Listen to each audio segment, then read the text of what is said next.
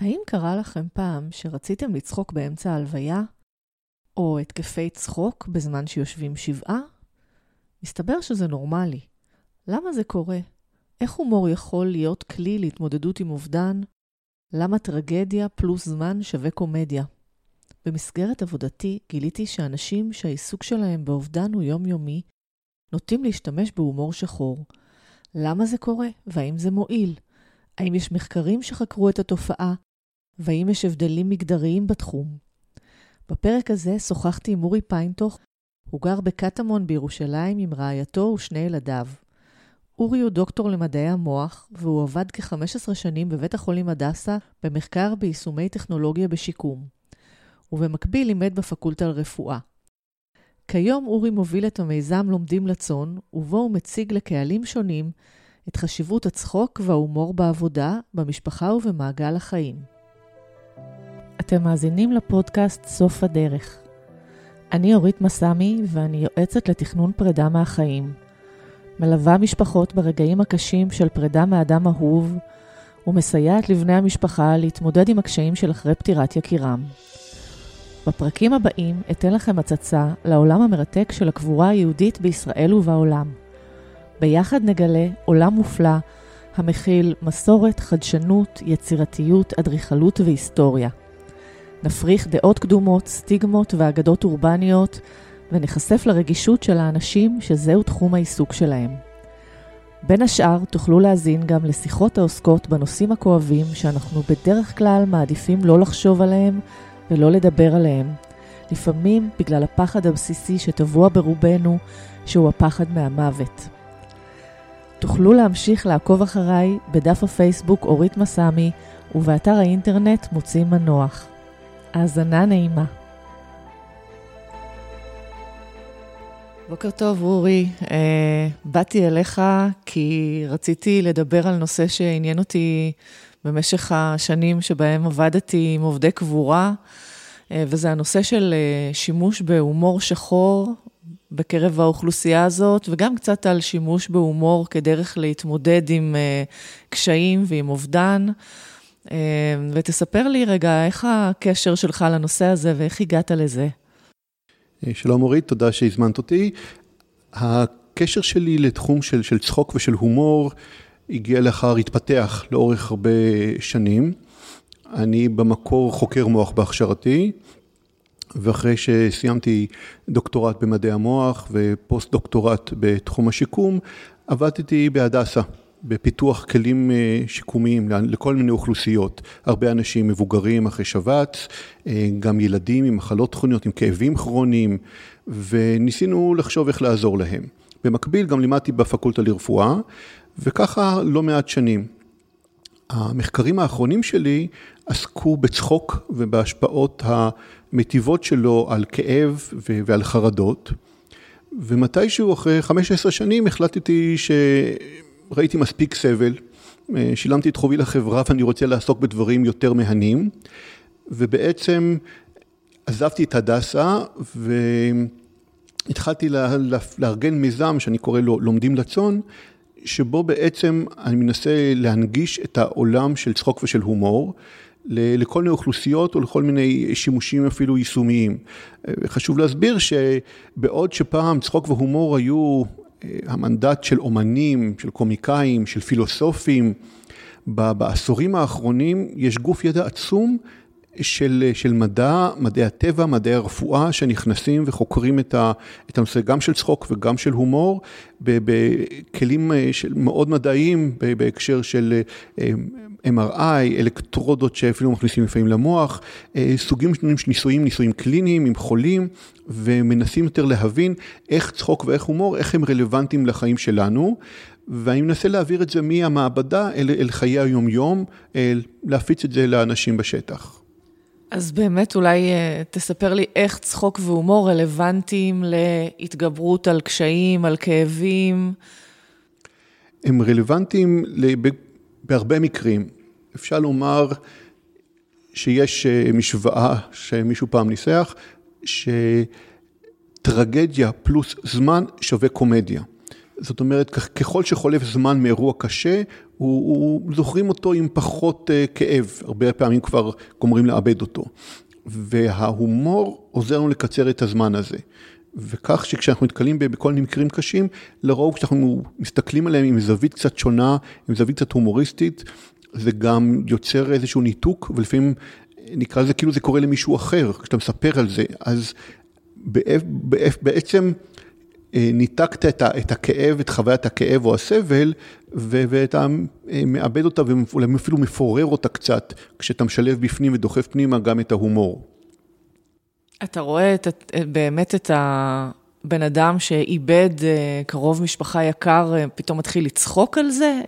אז עכשיו, אוקיי, כאן קפצנו בעצם רגע מבכלל התמודדות יומיומית, אני מדבר פה על הילד או הילדה שברו את הווזה היקרה, לאקסטרים, העולם של, של, של מוות, של, של שכול, של אובדן, ופה כמובן הכל יותר, יותר אה, חזק, יותר קיצוני, ולפעמים גם, גם הומור, שים לב שאמרת צחוק, כי לפעמים הצחוק, שאפשר לקרוא לו באופן לא נכון צחוק היסטרי, אבל צחוק כפורקן, ואני חושב שכל מי שנכח לאורך זמן במספיק אה, ניחומי האבלים בשבעה והיה במעגלים הקרובים, ראה שיש הרבה פעמים אה, היבטים של צחוק, שממש עולה שם, גם דברים, סיפורים, וגם תגובות יתר של צחוק לפעמים, כי הצחוק נמצא שם.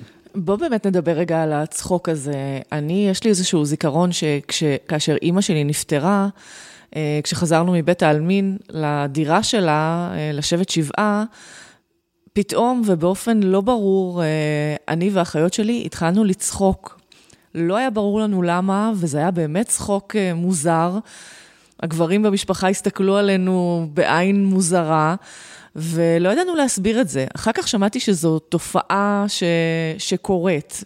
מה ההסבר לתופעה הזאת? אלה תופעות מורכבות, כלומר אין הסבר אחד שמתאים לכולם, בכל תחום הזה, גם של צחוק, גם של הומור, וזה נכון, אני חושב שזה אוניברסלי כמעט, ו... אגב, יש תרבויות שבהן כבר בהלוויה עצמה חוגגים כאילו את הפרידה מהמת עם, עם להקות ו, ו, ומוזיקה.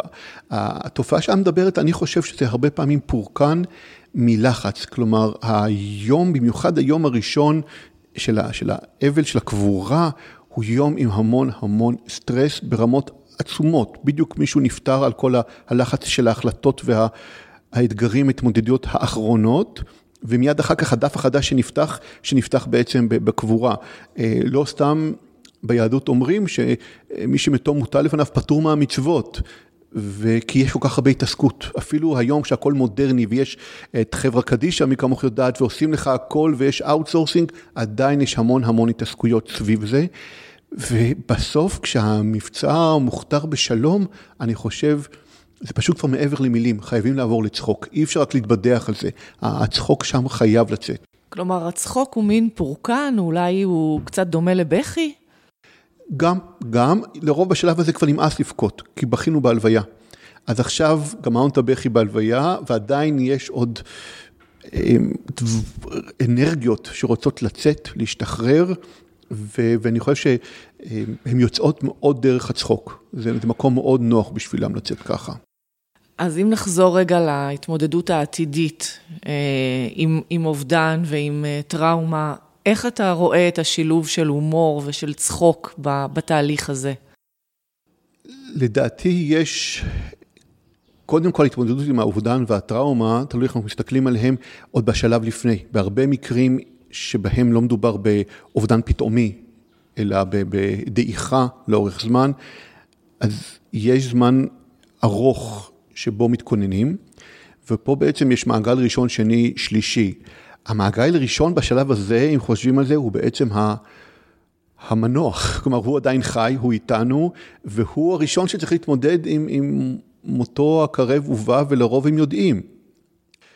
יש תלונות של, של מנוחים, של אנשים חולים שאמרו, אה, מישהו הגדיר את זה, שמתייחסים אליהם כאל אה, כאל מתים כבר מרגע הדיאגנוזה, גם אולי יש להם עוד כמה חודשים או, או אפילו שנה פלוס עד, עד שהם ייפטרו מהעולם, כבר כולם הולכים על הבהונות ומפחדים לצחוק ומפחדים לדבר איתם, ולהם זה קשה, הם היו רוצים ש, שיצחקו איתם, הם היו רוצים להכניס הומור לחיים שלהם, ולא עושים את זה מספיק. כי אתה חושב שאם כן היה אפשר ל- ל- לצחוק או להקליל את זה, זה היה מקל על ההתמודדות. לדעתי להרבה אנשים, וחשוב לי לציין, דווקא בגלל שאנחנו בשיחה הזאת סביב הצחוק וההומור, אז יש את המשפט המפורסם, כשמה שיש לך ביד זה פטיש, כל דבר נראה לך כמו מסמר. אז ברור שאנחנו בשיחה הזאת באנו לדבר בעיקר על צחוק ועל הומור, אבל אני כמובן לא מתיימר לומר שכל דבר חייבים לפתור עם צחוק ועם הומור, ממש לא. כלומר, אני רק מדבר על העשרת ארגז הכלים שלנו, הרגשי והיישומי, לדעת שזה גם קיים. ברור ש, שהמקום שתקופה כזאת קשה היא בפירוש לא רק אה, תקופה של צחוק, אבל אנשים נוטים לשכוח את הצחוק. מה שאני אומר זה שכדאי להשאיר מקום פנוי, לפתוח דלת או חלון להומור שייכנס ולהשאיר לו פינה קטנה ולא לגרש אותו. אנחנו אנשים באופן טבעי, כמין אנושי, אנחנו אנשים ש, שאוהבים לצחוק ואוהבים הומור. לכן, לכן התכונה הזאת קיימת, מבחינה אבולוציונית. ואם אנחנו משאירים לה מקום, היא תמצא את הדרך להיכנס, התכונות האלה, הצחוק וההומור ייכנסו פנימה. ואנחנו צריכים פשוט לעודד אותם, והם כבר יצופו מאליהם, כל אחד והסגנון שלו. אז זה לא אומר שכל רגע נכנסים וירוצו בדיחות, וכבר אני אומר ש... כשאני אומר הומור, הכוונה לאו דווקא לבדיחות, בפירוש לא, הומור זה, אה, זו דרך חיים, זה להתייחס לאירועים מסוימים, אה, איך לתאר אותם, זה לא שכל שנייה נכנסים ואומרים משהו על אה, רב כומר וקאדי שנכנסים לבר, בפירוש לא. כלומר, בעצם אתה, כשאתה אומר את זה, אתה אומר הומור שחור, זה מגוון של, של אירועים, של כלים. הומור שחור הוא באמת... ההגדרה שלו מאוד קשה, אני כבר אומר, להגדיר הומור בכלל קשה והומור שחור על אחת כמה וכמה. אה, יש ניסיון להגדיר את זה כהתייחסות לאירועים קשים כמו מוות או מחלה, אה, באופן אה, שהופך אותו למשעשע, את הסיטואציה למשעשעת. ואני לא בטוח אגב שזו הגדרה מדויקת, כי יש לא מעט בדיחות שמזכירות מוות איפשהו, אבל הן לא באמת, הן לא אפלות, הן לא תופסות לך בקישקס. הומור שחור אמיתי הוא משהו שאתה מרגיש שהוא, הומור שחור. והדרך אולי נכונה, אנשים מגיעים לזה כבר מילדות, מדברים, יש בדיחות הומור שחור של ילדים, סוג של אה, לטבול את הרגל בתוך הבריכה הזאת של, של, של מוות ולראות מה קורה, אה, כמו לרוץ המקבילה, בדיחת ההומור שחור של ילדים, של נוער, אולי זו מקבילה של לרוץ לבית המפחיד הזה בקצה השכונה, ללחוץ על הפעמון ולברוח, משהו כזה, הנה אמרנו את זה. ככל שהם מתבגרים, אז נותנים לזה יותר מקום, נתקלים יותר במוות וחושבים יותר איך להתייחס אליו. אני חושב שאם אני זוכר נכון, באחת מהתוכניות הקודמות, איתי אה, התייחס, איתי גור, דיבר על כשהם משווקים את חברה קדישא להמונים, אז לדבר על הצעירים לגילאי ה-30, 40, 50, שבהכרח המוות לא על סף דלתם, אבל כבר להנגיש להם את הרעיון שזה שם ולדבר איתם, ש- שיכירו. אז אני חושב שהומור שחור גם מתווך באופן אה, נוח יחסית, כבר תוך כדי ההתבגרות שלנו, את העובדה ש- שהסוף הוא שם והוא, והוא נמצא שם. וככל שאנחנו מדברים על זה, לאט לאט אנחנו מפתחים יכולות אולי של, של התמודדות, של שליטה, שזה לא מפתיע אותנו כשזה, כשזה פתאום מגיעה הזקנה או המחלה. מדהים, אה, באמת השימוש הזה שניסינו לעשות בהומור כדי לתווך את התכנים לציבור, זה היה סוג של ניסוי וטעייה, ובסך הכל הציבור הגיב לזה מאוד טוב. אם כי מדי פעם אה, אנחנו מקבלים תגובות של אנשים שזה לא מצחיק אותם. שפה הגזמתם או משהו כזה, שנכנסתם, חציתם גבולות. זה הומור שחור חי על הגבול, בהגדרה סטטיסטית, מתישהו הוא יחצה, יחצה את הגבול. עכשיו אנחנו פה בימי הקורונה, אה, זק, החיסונים של הקורונה, אז זק"א יצאו בציוצים בטוויטר, והיה להם אה, משהו בסגנון של כשהיה מבצע של אה, עיריית בני ברק לחלק שקיות שולנט למתחסנים, אמרו, רוצו תתחסנו, עד עכשיו אנחנו חילקנו שקיות אחרות, אז היה דבר כזה, והם בסך הכל גם כן דברים שהם, שמתייחסים בהומור לנושא הזה, היה להם גם אפילו ב-14 לפברואר, אותי זה הפתיע מאוד, שזה, נו, יום האהבה של ולנטיין, וזק"א צייצו, אם לא תתחסנו, אולי תהיו הדייט הבא שלנו, רוצו להתחסן כדי שלא ניפגש. אותי זה הפתיע מאוד. בעיניי לא חצה גבול, אבל אמרתי, יפה שהם מעיזים, באמת כל הכבוד להם. כן, אני מודה שגם בעמוד הפייסבוק של אה, פורום חברות הקדישא, הייתה לנו התלבטות האם להתייחס למועדים כאלה, או בכלל אה, תכנים, ובחרנו כן להתייחס לזה, אה, תוך... שמירה על הגדרות של, ה, של ההלכה, ומאוד מאוד בעדינות. אמ, אני רוצה רגע אה, לחזור להומור שחור עם תכנים אפלים, אה, שאותו אני כן מכירה דווקא באוכלוסייה של אנשים ש, שזה היומיום שלהם, שהם עוסקים בקבורה.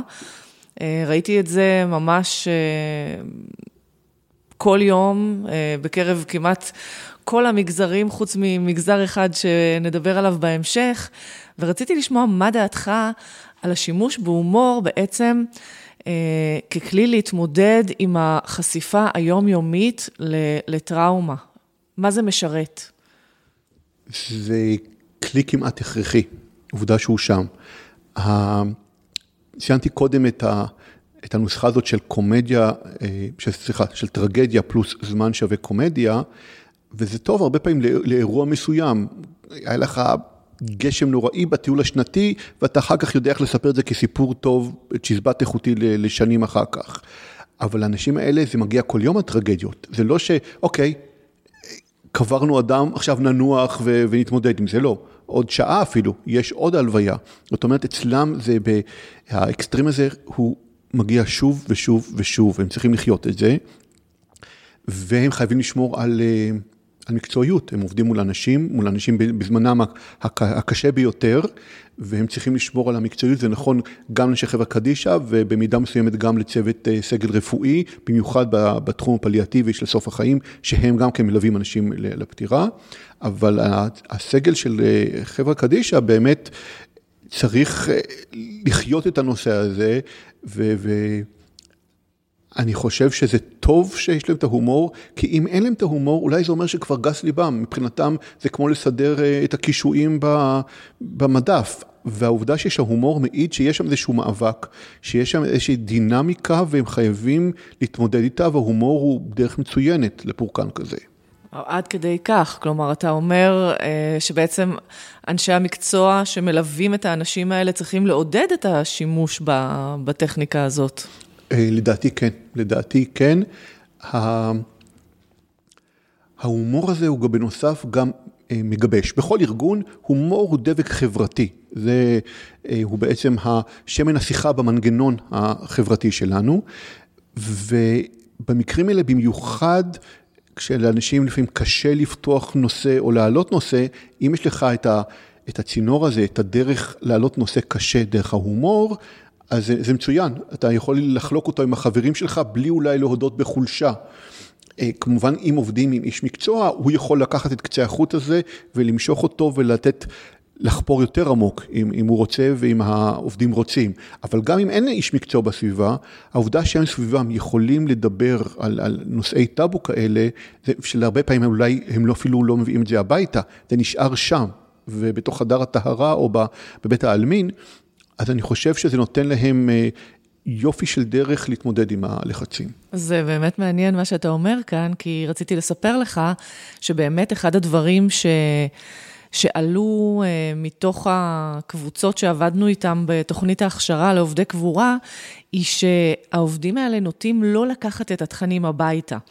לא לקחת את התכנים הקשים, אבל גם את ההומור השחור הם משאירים ביניהם. זה הבדיחות הפנימיות שהם יספרו רק לחברים שלהם, הם לא יספרו את זה בבית ובחוץ, כי הסביבה החיצונית לא יכולה להכיל את, ה, את התכנים האלה. לגמרי. מישהו ניסה לעקוב אחרי, בשנות ה-80, חוקר בשם רוזנברג ניסה לעקוב אחרי ההומור של קברנים אה, הברית, והוא חזר ואמר, אין, פשוט אין, אני מראיין אותם אפילו שעות וכלום, אנשים לנטולי הומור, כנראה אולי זה חלק מהעבודה, או שמגיע מראש לעבודה כזאת, מישהו נטול הומור. ועוד אנשים ניסו לתקוף את זה מזוויות אחרות, וגם התחילו להרגיש ש, שחסר לחבר'ה האלה בתחום ההומור. ואז בא מישהו אחר, חוקר אחר, כל אלה חוקרים שחיים את הנושא הזה, והוא אמר, חבר'ה, במחילה אתם קצת חובבנים. אתם לא באים, מראיינים מישהו כזה, אתם אאוטסיידרים, באים, בואו תדבר איתנו על, על צחוקים אה, ב, ב, בבית הקברות. הוא עשה מחקר אורך של שנתיים, התיידד איתם, והוא אמר בפעם הראשונה, בפעם השנייה, בפעם השלישית עדיין יש את, ה, אה, את הפסון המקצועי מאוד. אבל ברגע שהתחלנו להיכנס מאחורי הקלעים, והם לקחו אותו למקומות שהקהל לא נחשף אליהם, ושם הוא אמר, הם פשוט, יש להם המון הומור, אה, גם בדיחות וגם הערות, תוך כדי הטיפול ברמה, ברמה הפלסטית, יש להם הערות, והוא אמר, ביקשתי ממנו לספר איזה משהו מצחיק אחד, יצאה אה, רוטינה של סטנדאפ שלמה, כלומר, הם, הם, יש להם את ההומור הזה אצלם בפנים, אבל הוא סגור, הוא לא יוצא החוצה כהוא זה, זה חלק מהתפיסה המקצועית שלהם, ש, שבחוץ אנחנו לא... לא מדברים בהומור, אני, אני לא יודע איפה, ה, איפה זה תופס את האבל, האם הוא בשל עכשיו להומור ברגעים הקשים האלה, זה בינינו, זה בתוך העבודה. וכאמור זה מגבש אותם, אני חושב, מאוד. ומחשבה אגב שחשבתי בשנים האחרונות דווקא על הומור בארגונים בכלל והומור שחור, הומור קשה אה, שנוגע בטאבואים, זה גם הבעת אמון. זאת אומרת שהיום הרי אם מישהו יספר אה, אה, בדיחה לא הולמת, הוא יכול להסתבך מבחינת העבודה, יכולים להגיד האיש הזה מספר בדיחות לא מתאימות והוא ייענש משמעתית או יותר מזה. והעובדה שמישהו מרגיש בנוח לספר את זה, הוא בעצם אומר, אני מפקיד את ה... את הקריירה שלי בידיך, כלומר אני מעז לספר לך דברים פה אה, מורכבים ואני סומך עליך שלא תעביר אותם הלאה וכן בכיוון השני, זה סוג של אה, כמו החלפת אה, לחיצת יד סודית, שבינינו אנחנו מדברים על זה ואנחנו סומכים זה על זה. אז זה מאוד מגבש את הצוות, במיוחד במשימות כאלה שדורשות המון, אה, המון אה, גיבוש, פחות או יותר. לפני שאני אשאל אותך את השאלה הבאה, אני רק רוצה להתייחס למשהו שאמרת, אה, שבמחקר הזה אה, דובר על זה שהעובדים אה, צוחקים על, על כל מיני דברים תוך כדי עבודה. אני רק רוצה להגיד שבהלכה טהרה של נפטר, בזמן טהרה של נפטר, העובדים לא מדברים ביניהם, בכלל לא מדברים ביניהם, נאסר עליהם לדבר, רק דברים טכניים, תעביר לי, תיקח. אני חושבת שיכול להיות שההנחיה הזאת כוונה לכבוד הנפטר, גם כדי שלא ידברו סתם ככה על אה, ענייני חולין, אבל אולי גם כדי לכבד אותו במובן שלא יגיעו למצב הזה, שעכשיו אנחנו מתבדחים על חשבון הגופה שמונחת כאן. אני גם נוטה לחשוב שההומור השחור לא באמת עוסק במצב של הנפטרים, אלא יותר ב... במה שמסביב. הנקודה שלך היא מאוד מעניינת ומאוד נכונה, כי בואי נאמר, יצא לי להיות בשיעורים של אה, דיסקציות אנטומיות של בית ספר לרפואה, וגם שם מצד אחד לאנשים יש את הכבוד, אבל אחרי הפעם הראשונה, בפעם הראשונה יש המון יראת כבוד, אבל פעם שנייה, שלישית, רביעית, כבר ללא ספק נכנסים להיבטים הומוריסטיים, כי, כי זה כבד. ויכול להיות שמאוד, שכאן באמת מכוונים, ההנחיה ההלכתית מכוונת כדי שלא להגיע למצב כזה, ואז אולי הם שומרים את ההומור לקצת אחר כך. ובאמת חשוב לציין, הזכרתי קודם שהומור הוא דבר מאוד, כל אחד הוא שונה. אני נוטה לחשוב שבישראל הסגל של חברה קדישא הוא שונה לא רק מבחינה תרבותית מאשר אה, קברנים בארצות הברית, לא כי פה זה ישראל שם ארצות הברית, אלא זו גישה אחרת. אני חושב שבישראל חברה קדישא זה לא סתם עוד מקצוע, ניסיתי את זה, שלושה חודשים ניסיתי את זה, בסוף מצאתי משרה פנויה וזו הקריירה הנוכחית שלי. אלא לתחושתי, ואת יכולה להעיד ולשפוט, זה, זה אוכלוסייה מסוג מסוים שהולך לשם אולי, נגיד נקודות אפילו עם שליחות, ו, וזה משפיע גם על ההתייחסות שלהם. אתה צודק, אני לגמרי מסכימה איתך ששליחות היא תנאי בסיסי ליכולת לשרוד בתפקיד כזה, אני גם כתבתי על זה מאמר בבלוג. בלי שליחות אי אפשר אה, לשרוד אה, ולהישאר שפוי בתפקיד הזה. אני רוצה לשאול אותך, אורי, על הבדלים מגדריים. באופן כללי, הבדלים מגדריים בהומור, בשימוש בהומור, ואחר כך אני ארצה לשאול אותך על הבדלים מגדריים ספציפיים לנושא שאנחנו מדברים עליו. נושא טעון, הבדלים מגדריים, בגלל שקשה להגיד משהו כוללני. יש מחקרים, כבר עוסקים במחקרים האלה, ובין השורות לפעמים רואים שיש הבדלים, אבל איך תדע אם בדיוק אמרו את הבדיחה הנכונה, כי בניסוי מבוקר, ככל שאתה עושה ניסוי יותר מבוקר, אתה מוציא ממנו את החיים, זאת אומרת, זה כבר לא סיטואציה טבעית. ו- ולכן כשעכשיו תחשבי על זה, את יושבת עם המון אלקטרודות על הראש, ועכשיו מספרים לך בדיחה ועוקבים איך תגיבי. אני בטוח שהתגובה שלך תהיה שונה מאשר אם זה יקרה במסיבה. אז כשקוראים את המחקרים האלה, אז נתקלתי במחקרים שטוענים שיש הבדלים כאלה, אפילו אצל ילדים, כלומר, שעדיין אי אפשר להגיד שהייתה כבר הסללה כבדה כל כך, ושהעיבוד של ההומור שונה מבחינת המסלולים במוח.